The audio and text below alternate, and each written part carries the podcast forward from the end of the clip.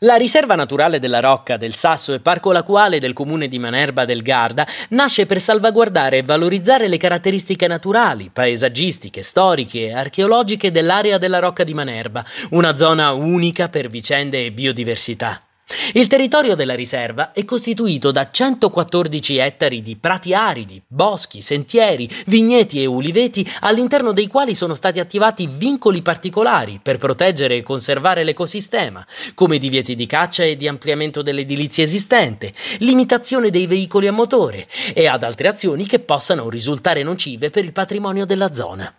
In questo modo la riserva può continuare a studiare e monitorare le specie animali e vegetali endemiche, ma anche le ricchezze storiche e archeologiche. Il territorio della riserva ospita infatti anche il Museo Civico Archeologico della Valtenesi, che costituisce il centro di informazione per i visitatori che vogliono documentarsi sulla presenza in zona dall'epoca preistorica fino alle costruzioni delle fortificazioni medievali che diedero al luogo il nome di Rocca.